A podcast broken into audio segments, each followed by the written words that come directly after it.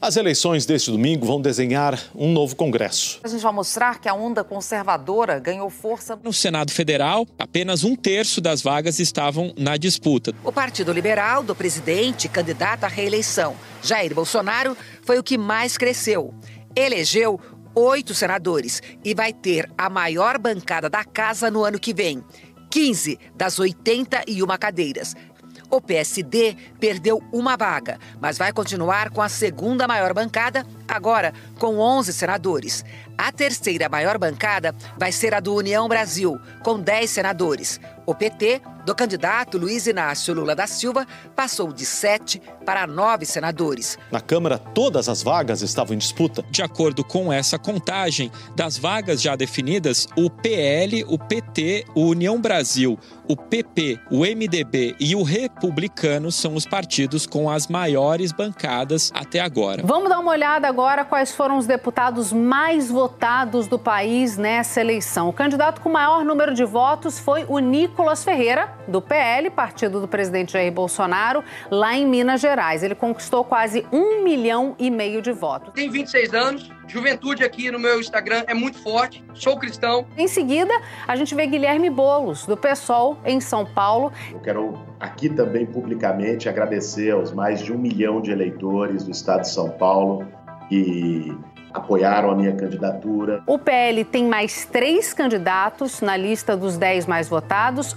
Carla Zambelli, Eduardo Bolsonaro e Ricardo Salles, os três eleitos por São Paulo. Entre os bolsonaristas eleitos, Eduardo Pazuello pelo Rio. Ele deixou o Ministério da Saúde sob críticas pela demora na compra de vacinas contra a Covid. Entre os figurões, foi reeleito pelo PP de Alagoas, Arthur Lira, atual presidente da Câmara. Eu queria colocar a população que o Congresso renovou menos do que em outras legislaturas. Alguns partidos ainda não atingiram cláusula. Nós deveremos ter aí algumas migrações de parlamentares e as conversas elas já estão acontecendo. A bancada que for eleita para a Câmara dos Deputados é a bancada que garante a maior parcela do fundo uhum. eleitoral. Quanto mais deputados se elege, mais dinheiro o partido recebe. Esses deputados e senadores bolsonaristas dão mais força ao Bolsonaro e podem dar mais força ao Centrão a depender dos interesses ali de cada pauta. Da redação do G1, eu sou Renata Loprete e o assunto hoje é o novo desenho do Congresso. O papel de Jair Bolsonaro, do orçamento secreto e do fundo eleitoral no desfecho da disputa pelas cadeiras da Câmara e de parte do Senado. Estes e outros tópicos eu vou abordar na segunda parte da conversa pós primeiro turno com o jornalista e consultor Thomas Trauman, pesquisador da FGV. Terça-feira, 4 de outubro. Thomas, para começar, eu me dei conta de um ineditismo. Nunca antes eu gravei dois episódios do assunto com a mesma pessoa no mesmo dia, tá bom para você? Bem, nunca tivemos um dia tão longo, né, Renata? Exatamente, Thomas. Muito obrigado por estar de volta inteiro para a parte 2, na qual a gente vai falar mais especificamente da eleição para o Congresso. Thomas, começando com uma expectativa que havia, nós chegamos a discutir lá aqui no assunto, que era uma expectativa de muita continuidade no legislativo, muita reeleição. O nosso colega Carlos Andreasa disse nesta segunda-feira que o orçamento secreto foi reeleito, que o fundão eleitoral turbinado foi reeleito também. Qual é a tua avaliação disso? É uma ótima definição dele. É, porque eu acho que nós temos que pensar o seguinte: o, o Congresso ele teve aquele susto gigante em 2018, quando teve é, é, o maior índice de não reeleição desde 98. 55,2% dos deputados que se candidataram conseguiram se reeleger índice maior do que em 2018, que foi de 47%. Então o Congresso tomou atitude, ou seja, ele fez, não foi por acaso que surgiu um fundão de 4,9 bilhões de reais, não foi por acaso que o, a, o poder é, dos congressistas sobre o orçamento uh, ampliou-se. É, o que aconteceu foi uma reação dos congressistas para conseguir uh, que eles tivessem mais chances de reeleição. Né? é, foi uma reação à loucura, né, a, a toda aquela, toda aquele é, é a antipolítica que existiu. O vendaval de 2018. Exatamente. Então, é, o que mostra que a tática deu certo. Né? A tática, um, de criar uma fórmula é, de, de uh, financiamento público com valores uh, extraordinários. Nós tivemos a mudança da legislação eleitoral que favoreceu os maiores partidos, isso é importante é, mostrar, quer dizer, ou seja, é, os pequenos partidos, eles, em função da cláusula de barreira, havia, havia eles tiveram um, um, pedágio a mais para conseguir se sobreviver. É, nós tivemos o fato que o controle do, do fundão eleitoral estava na mão dos presidentes de partido, e isso significou que havia um privilégio para os atuais deputados conseguirem mais recursos é, na sua tentativa de reeleição frente aos novatos. E, finalmente, last but not least, é, o orçamento secreto, que somente este ano foram 36 bilhões de reais que foram é, é, distribuídos em emendas uh, basicamente controladas pelo Arthur Lira e pelo senador Rodrigo Pacheco. Só para ilustrar o mecanismo que você descreve, um levantamento do valor econômico aponta para uma renovação muito baixa, Thomas, entre as menores desde a redemocratização e um percentual bem maior de deputados reeleitos na comparação com 2018. Antes da gente entrar no jogo dos partidos, eu quero falar sobre Jair Bolsonaro. Você iniciou essa conversa no nosso primeiro episódio, na primeira parte dela. E agora eu vou retomar aqui para a gente detalhar melhor. O que é que você me diz de Jair Bolsonaro como ativo para a eleição do legislativo? O que é que aconteceu com quem grudou nele, com que com quem claramente estava associado a ele nesta eleição? Olha, Renato, acho que é uma coisa interessante de novo fazer uma comparação com 18. Em 18, a gente é, viu vários candidatos serem eleitos na esteira do bolsonarismo. João Dória em São Paulo, é, o Witzel no Rio, é, o Zema em Minas, dezenas de, de, de, youtubers que assim eram desconhecidos do grande público, mas eram, vamos dizer, um bolsonarismo que não era orgânico. Eram pessoas que se aproveitaram da onda, fizeram um discurso antipolítica, entraram ali naquela lógica, mas não estava mais ou menos, não estava realmente organizado. Tanto que parte grande dessas pessoas acabaram é, rompendo com o bolsonarismo durante o governo. O que a gente viu é, na eleição de domingo é uma coisa muito diferente. Não é simplesmente uma, é, são pessoas que só conseguiram uma votação porque tinham um carimbo de Bolsonaro consigo. Pelo que tudo indica, é, o nosso partido fez 101 deputados, um quinto, um décimo, um quinto da Câmara, bastante. Um quinto não. 20%. Né? 20%. Isso é bastante. É um partido que sai na frente para disputar cargos na mesa o ano que vem. E esse atrativo é, fará com que se negocie já isso a partir de agora, antes, antes mesmo é, do segundo turno das eleições. Então temos isso a, a nosso favor. Vamos pegar o caso do, do ex-ministro do Meio Ambiente, é, Ricardo Salles, é, que tentou anteriormente ser candidato a, a, ser eleito deputado federal em São Paulo, sem nenhum sucesso, e que ontem teve uma votação extraordinária. Maior que a da ex-ministra Marina Silva. Exatamente, o dobro de votos que a ex-ministra Marina Silva, só para fazer essa comparação, é, é para mostrar, assim, de alguém que era de 60 mil votos foi para 680. E assim, assim a gente repete vários casos. Tem uma coisa muito mais ideológica em a gente pensar num Senado que vai ter é, um Mourão, que vai ter um Sérgio Moro, uh, que vai ter pessoas, vamos dizer assim, não tão ideológicas, mas assim, em, em, vai ter o Romário, vai ter o, o astronauta, vai ter... Tereza Cristina, cujo nome já circula para a presidência da casa. Tereza Cristina, Rogério Marinho, são pessoas que estão muito mais claramente vinculadas ao projeto bolsonarista do que as pessoas que foram eleitas em 2018. Então eu acho que é, não há dúvida nenhuma que o Bolsonaro mostrou o seu poder eleitoral e o seu dedaço, né? Ou seja, quem ele indicou, quem era o candidato dele, acabou sendo eleito. Né? Tomás, e o que é que você me diz da simbiose desse fenômeno com a consolidação do poder do Centrão? Porque o PP se fortaleceu, o republicano se fortaleceu e, sobretudo, o OPL, que é o partido no qual está o presidente, esse é, teve uma propulsão de foguete, terá a maior bancada do Senado, a maior bancada da Câmara, enfim. Como é que você enxerga essa simbiose e o que, é que ela faz com o jogo de poder entre as siglas, especialmente na Câmara? Eu acho que são fenômenos distintos, sabe? É, é, eu acho que no Senado, até pelo fato que no Senado é uma, é uma eleição majoritária, né? o próprio Justiça Eleitoral considera como uma eleição Sim. majoritária, é, é, aí você tinha uma, essa coisa do carimbo tá mais claro.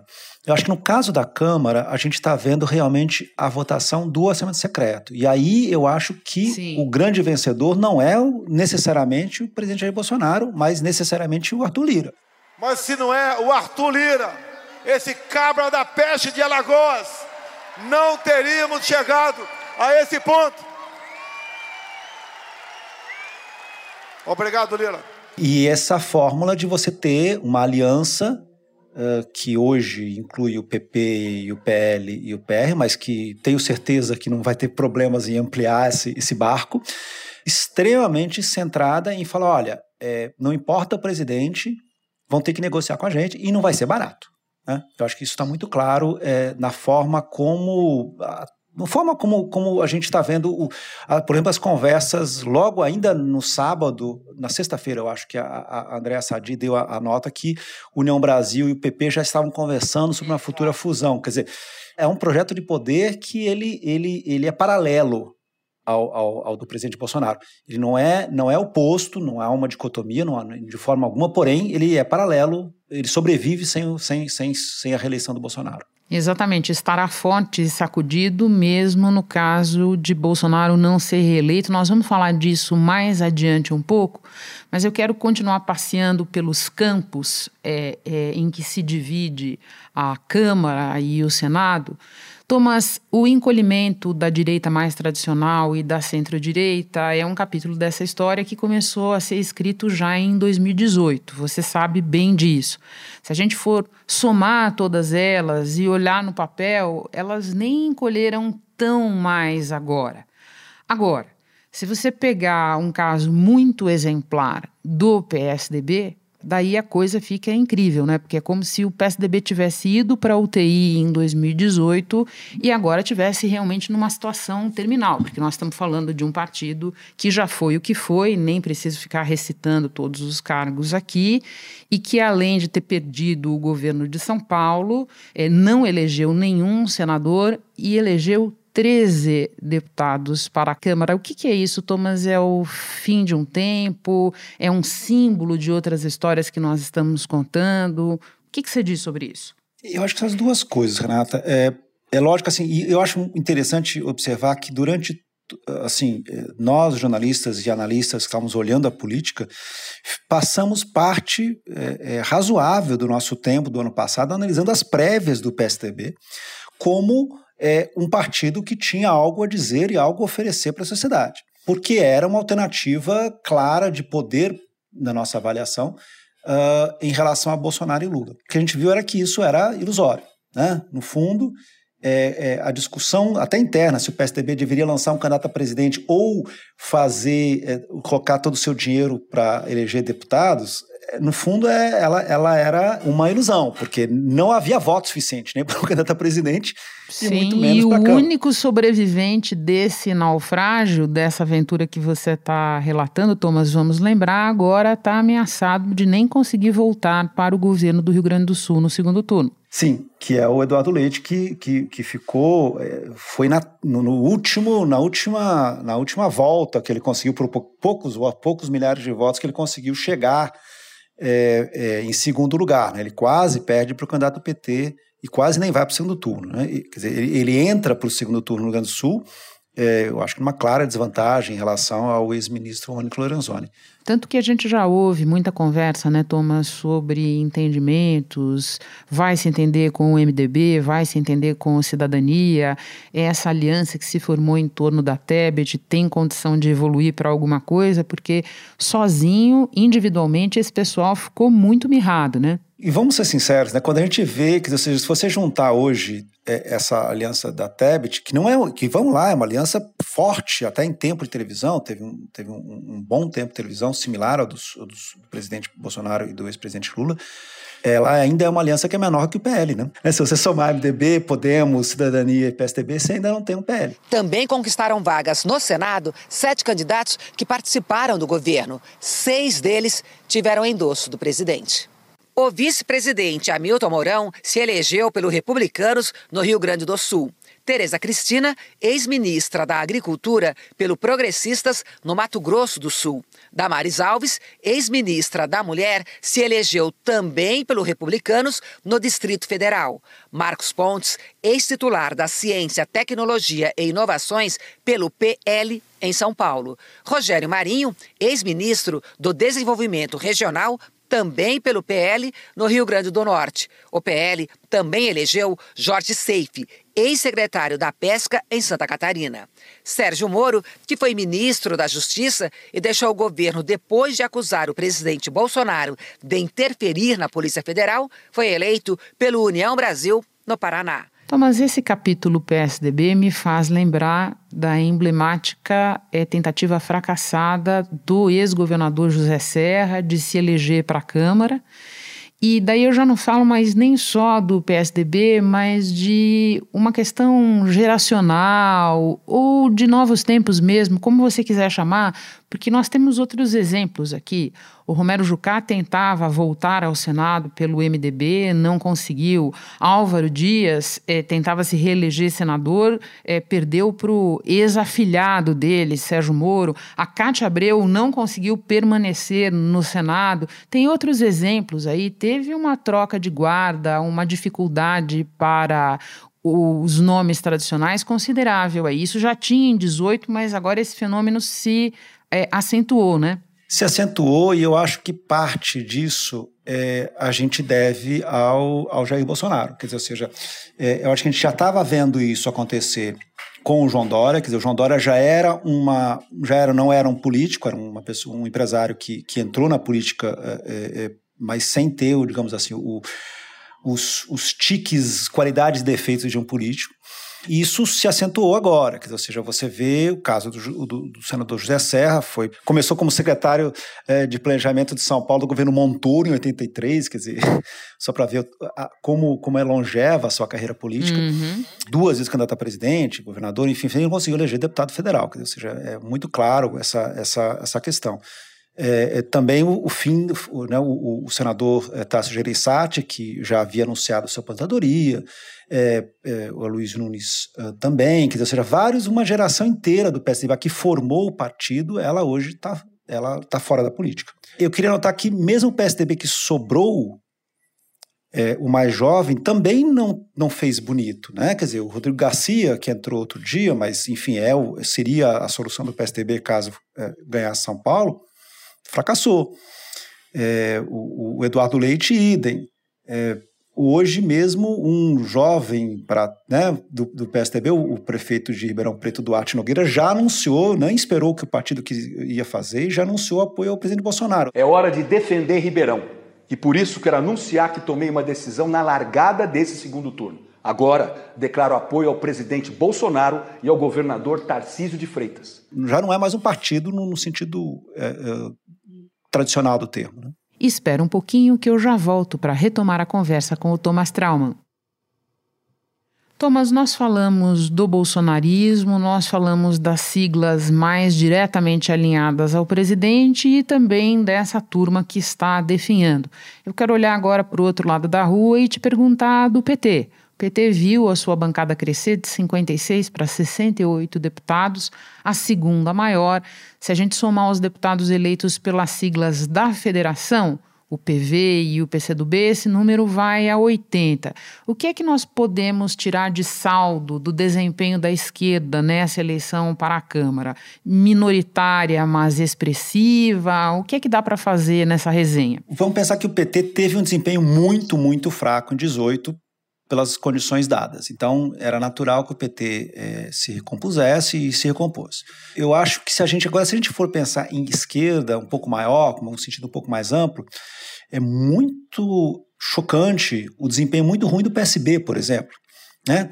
O, o PSB, Sim. que foi o partido que, que cedeu o, vice, uh, o candidato a vice uh, da chapa Lula, PSB que tinha o candidato a, a senador em São Paulo, que tinha um candidato a governador é, no Rio de Janeiro, uh, que, em tese com chance, que tinha o governo é, do, do, de Pernambuco, uh, e que fez um desempenho né, tenebroso. É, o, o, PDT, por todas as questões que já sabemos em relação ao Ciro Gomes, que também teve um desempenho também ridículo. Né? São dois partidos que também, se eles não, não fizerem algo, eles vão se extinguir. Na oposição, com endosso de Lula, quatro ex-governadores foram eleitos para o Senado. O Maranhão elegeu Flávio Dino, do PSB.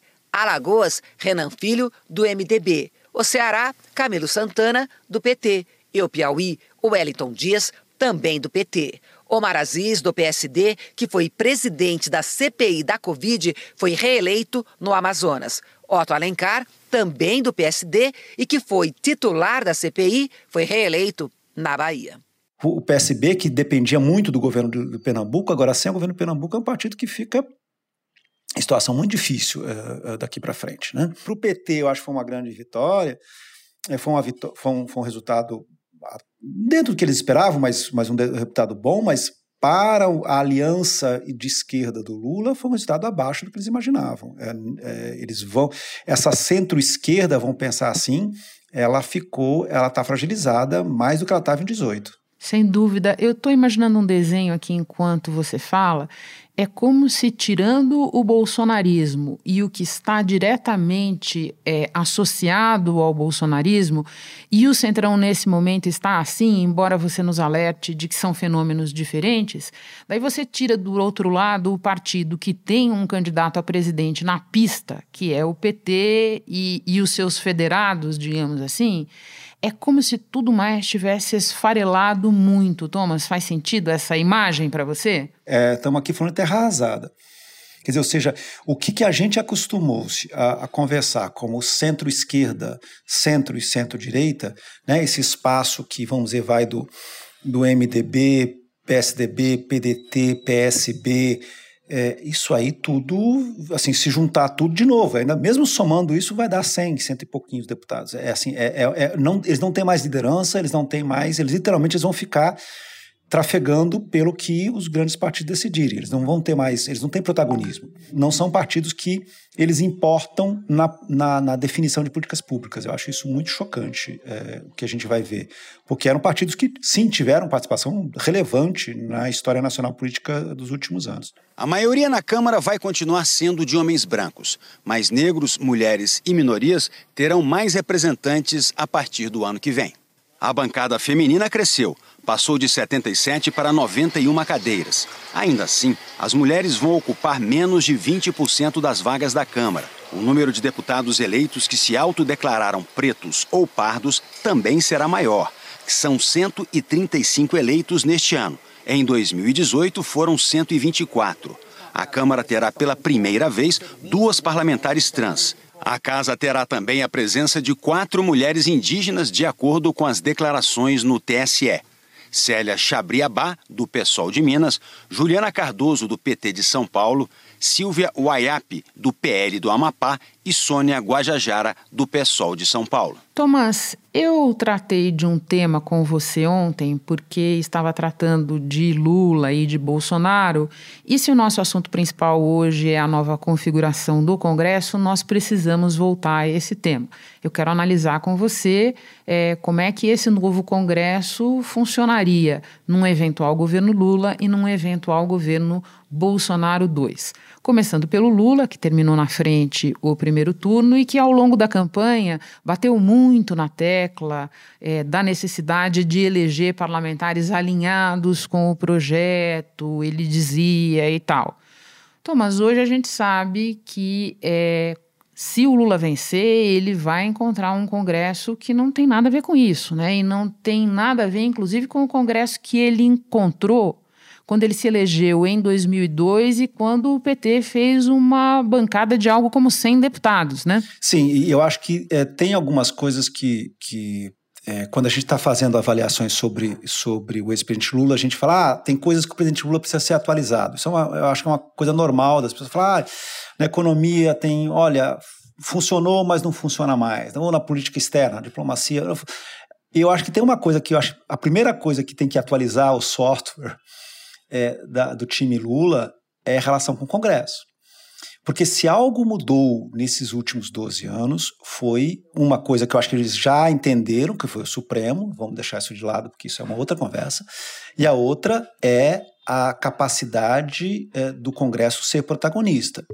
Esse não é mais um Congresso, e aqui eu não falo simplesmente do Arthur Lira, estou dizendo assim, não é mais um Congresso que está acostumado a simplesmente trocar cargos, um Ministério do, da, da, Previdência é, e o INSS da Bahia por uma votação é, de, de, de, no, meio de, no mês de maio. Não é mais isso. Esse é um Congresso que fez, aprovou o impeachment de, um, de uma presidente, depois é, decidiu não fazer, não afastar é, o outro presidente, o Temer, por duas vezes. Uh, depois é, começou, aprovou as mudanças das regras de emendas parlamentares, tornando elas impositivas. Depois criou o orçamento secreto, tornando as emendas de relator praticamente impositivas. Derrubou vetos do governo. Teve uma postura extremamente proativa no caso da, no caso da, da Covid atropelando o governo e muitas vezes em questões como, por exemplo, é, o auxílio emergencial, recentemente na questão do corte de impostos para para de CMS para, para combustíveis, enfim. O PL de Bolsonaro cresceu e seguirá como o partido com mais deputados. Passa dos atuais 77 para 99. O PT, partido de Lula, também cresceu, de 56 para 68 eleitos. A presidente da sigla, Gleisi Hoffmann, do Paraná, foi reeleita. Na sequência ficará o União Brasil, com 59 deputados, o PP com 47, entre eles o atual presidente da casa, deputado Arthur Lira, de Alagoas. O MDB vem a seguir com 42 deputados. O PSD elegeu 42, o Republicanos 41. Outros 16 partidos terão representantes, levando em consideração a bancada que apoiou o presidente Jair Bolsonaro no primeiro turno.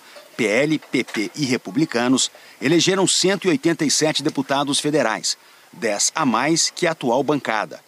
Já os partidos que apoiaram Lula somam 122 deputados. Os partidos que lançaram candidatura própria ou não integraram a coligação de Lula ou Bolsonaro no primeiro turno elegeram 204 deputados federais. Não é um congresso que você, que você oferece cargos e, e, e emendas e resolve. Esse é um congresso muito mais musculoso, um congresso que tem um projeto, um projeto de, de divisão de poder. E, e isso o Bolsonaro né, entendeu a duras penas, é, tanto que colocou o Ciro, o Ciro, Nogueira como seu ministro da Casa Civil. E eu não sei, eu não, para mim não está claro se é, o, o, Lula e, sua, o seu time entenderam como vai ser essa relação com, com, com um Congresso tão forte como eles vão enfrentar se eles forem eleitos. E se Bolsonaro for reeleito, Thomas, como é que você enxerga a relação dele com esse novo Congresso e o trânsito de pautas que ele não conseguiu fazer avançar no primeiro mandato. Se o Bolsonaro vencer a eleição, eu acho que ele deve essa eleição ao Arthur Lira e ao Ciro Nogueira. Isso para mim é assim, ele, ele vai, se ele ganhar, ele ganhou porque é, o Ciro Nogueira às vezes, provavelmente assim, sem autorização do Paulo Guedes, sem autorização da equipe econômica, atropelou e, junto com o Arthur Lira, eles aprovaram as pautas tanto de redução de, de, de de impostos de combustíveis, impostos. como, como do Auxílio Brasil de, 800, de 600 reais. Né? É, e, e, isso foram, é, eu acho que essa, eu acho que essa postura um pouco, não querem, vai ser nosso jeito mesmo, vai acontecer, vai acontecer mais vezes. Né? É, agora, havia um check and balance, havia ali um, um, um, um, freios e contrapesos em relação ao que o Arthur Lira queria. Ele podia muito, queria muito, podia muito, mas não podia tudo, porque ele tinha o Senado é, que né, fechava as questões, interditava, adiava a decisão, freava, enfim. Com esse novo Senado, eu acho muito improvável que o senador Rodrigo Pacheco se mantenha na presidência da, da, do Senado, quer dizer, com uma reeleição do Bolsonaro, né? Então eu acho que você vai ter um Congresso que vai eh, governar junto com o Bolsonaro. Eu acho que o Bolsonaro vai ter muitas coisas, ele vai ter que vai ser atropelado pelas vontades ou decisões que do Arthur Lira e do novo presidente do Senado, que pode ser aí a ex-ministra Teresa Cristina.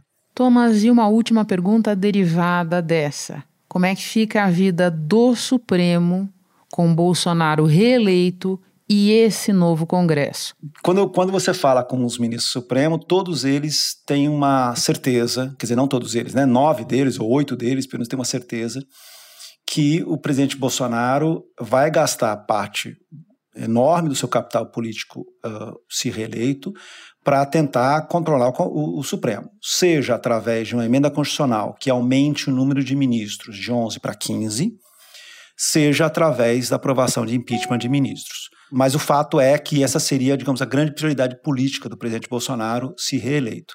E para alguns ministros, e aí não preciso nem citar os nomes porque o presidente Bolsonaro já o citou, cita quase todos os dias, isso vai ser, isso vai ser extremamente complicado, porque vai ser o jogo vira, né? Eles, eles hoje estão numa situação de, de conseguindo se segurar, porque tem uma maioria no Supremo, mas é, com o Bolsonaro com maioria na Câmara, no Senado e aí avançando sobre o Supremo, é, assim, eu acho que as questões institucionais brasileiras elas passam a ter um risco e, e muito maior do que a gente está vendo nos últimos quatro anos. Thomas, muito obrigada pela conversa feita a quente e muito esclarecedora, como a do episódio anterior. O máximo que eu posso prometer é te deixar em paz por alguns dias, mas não até o segundo turno. Thomas, muito obrigada, viu? Obrigado, Renata. Obrigado aos ouvintes. Tchau, tchau. Abraço. Este episódio incluiu áudios da Agência Câmara.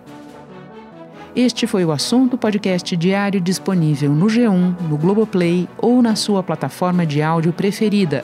Vale a pena seguir o podcast na Amazon ou no Spotify, assinar no Apple Podcasts, se inscrever no Google Podcasts ou no Castbox e favoritar na Deezer. Assim você recebe uma notificação sempre que tiver novo episódio. Eu sou Renata Loprete e fico por aqui. Até o próximo assunto.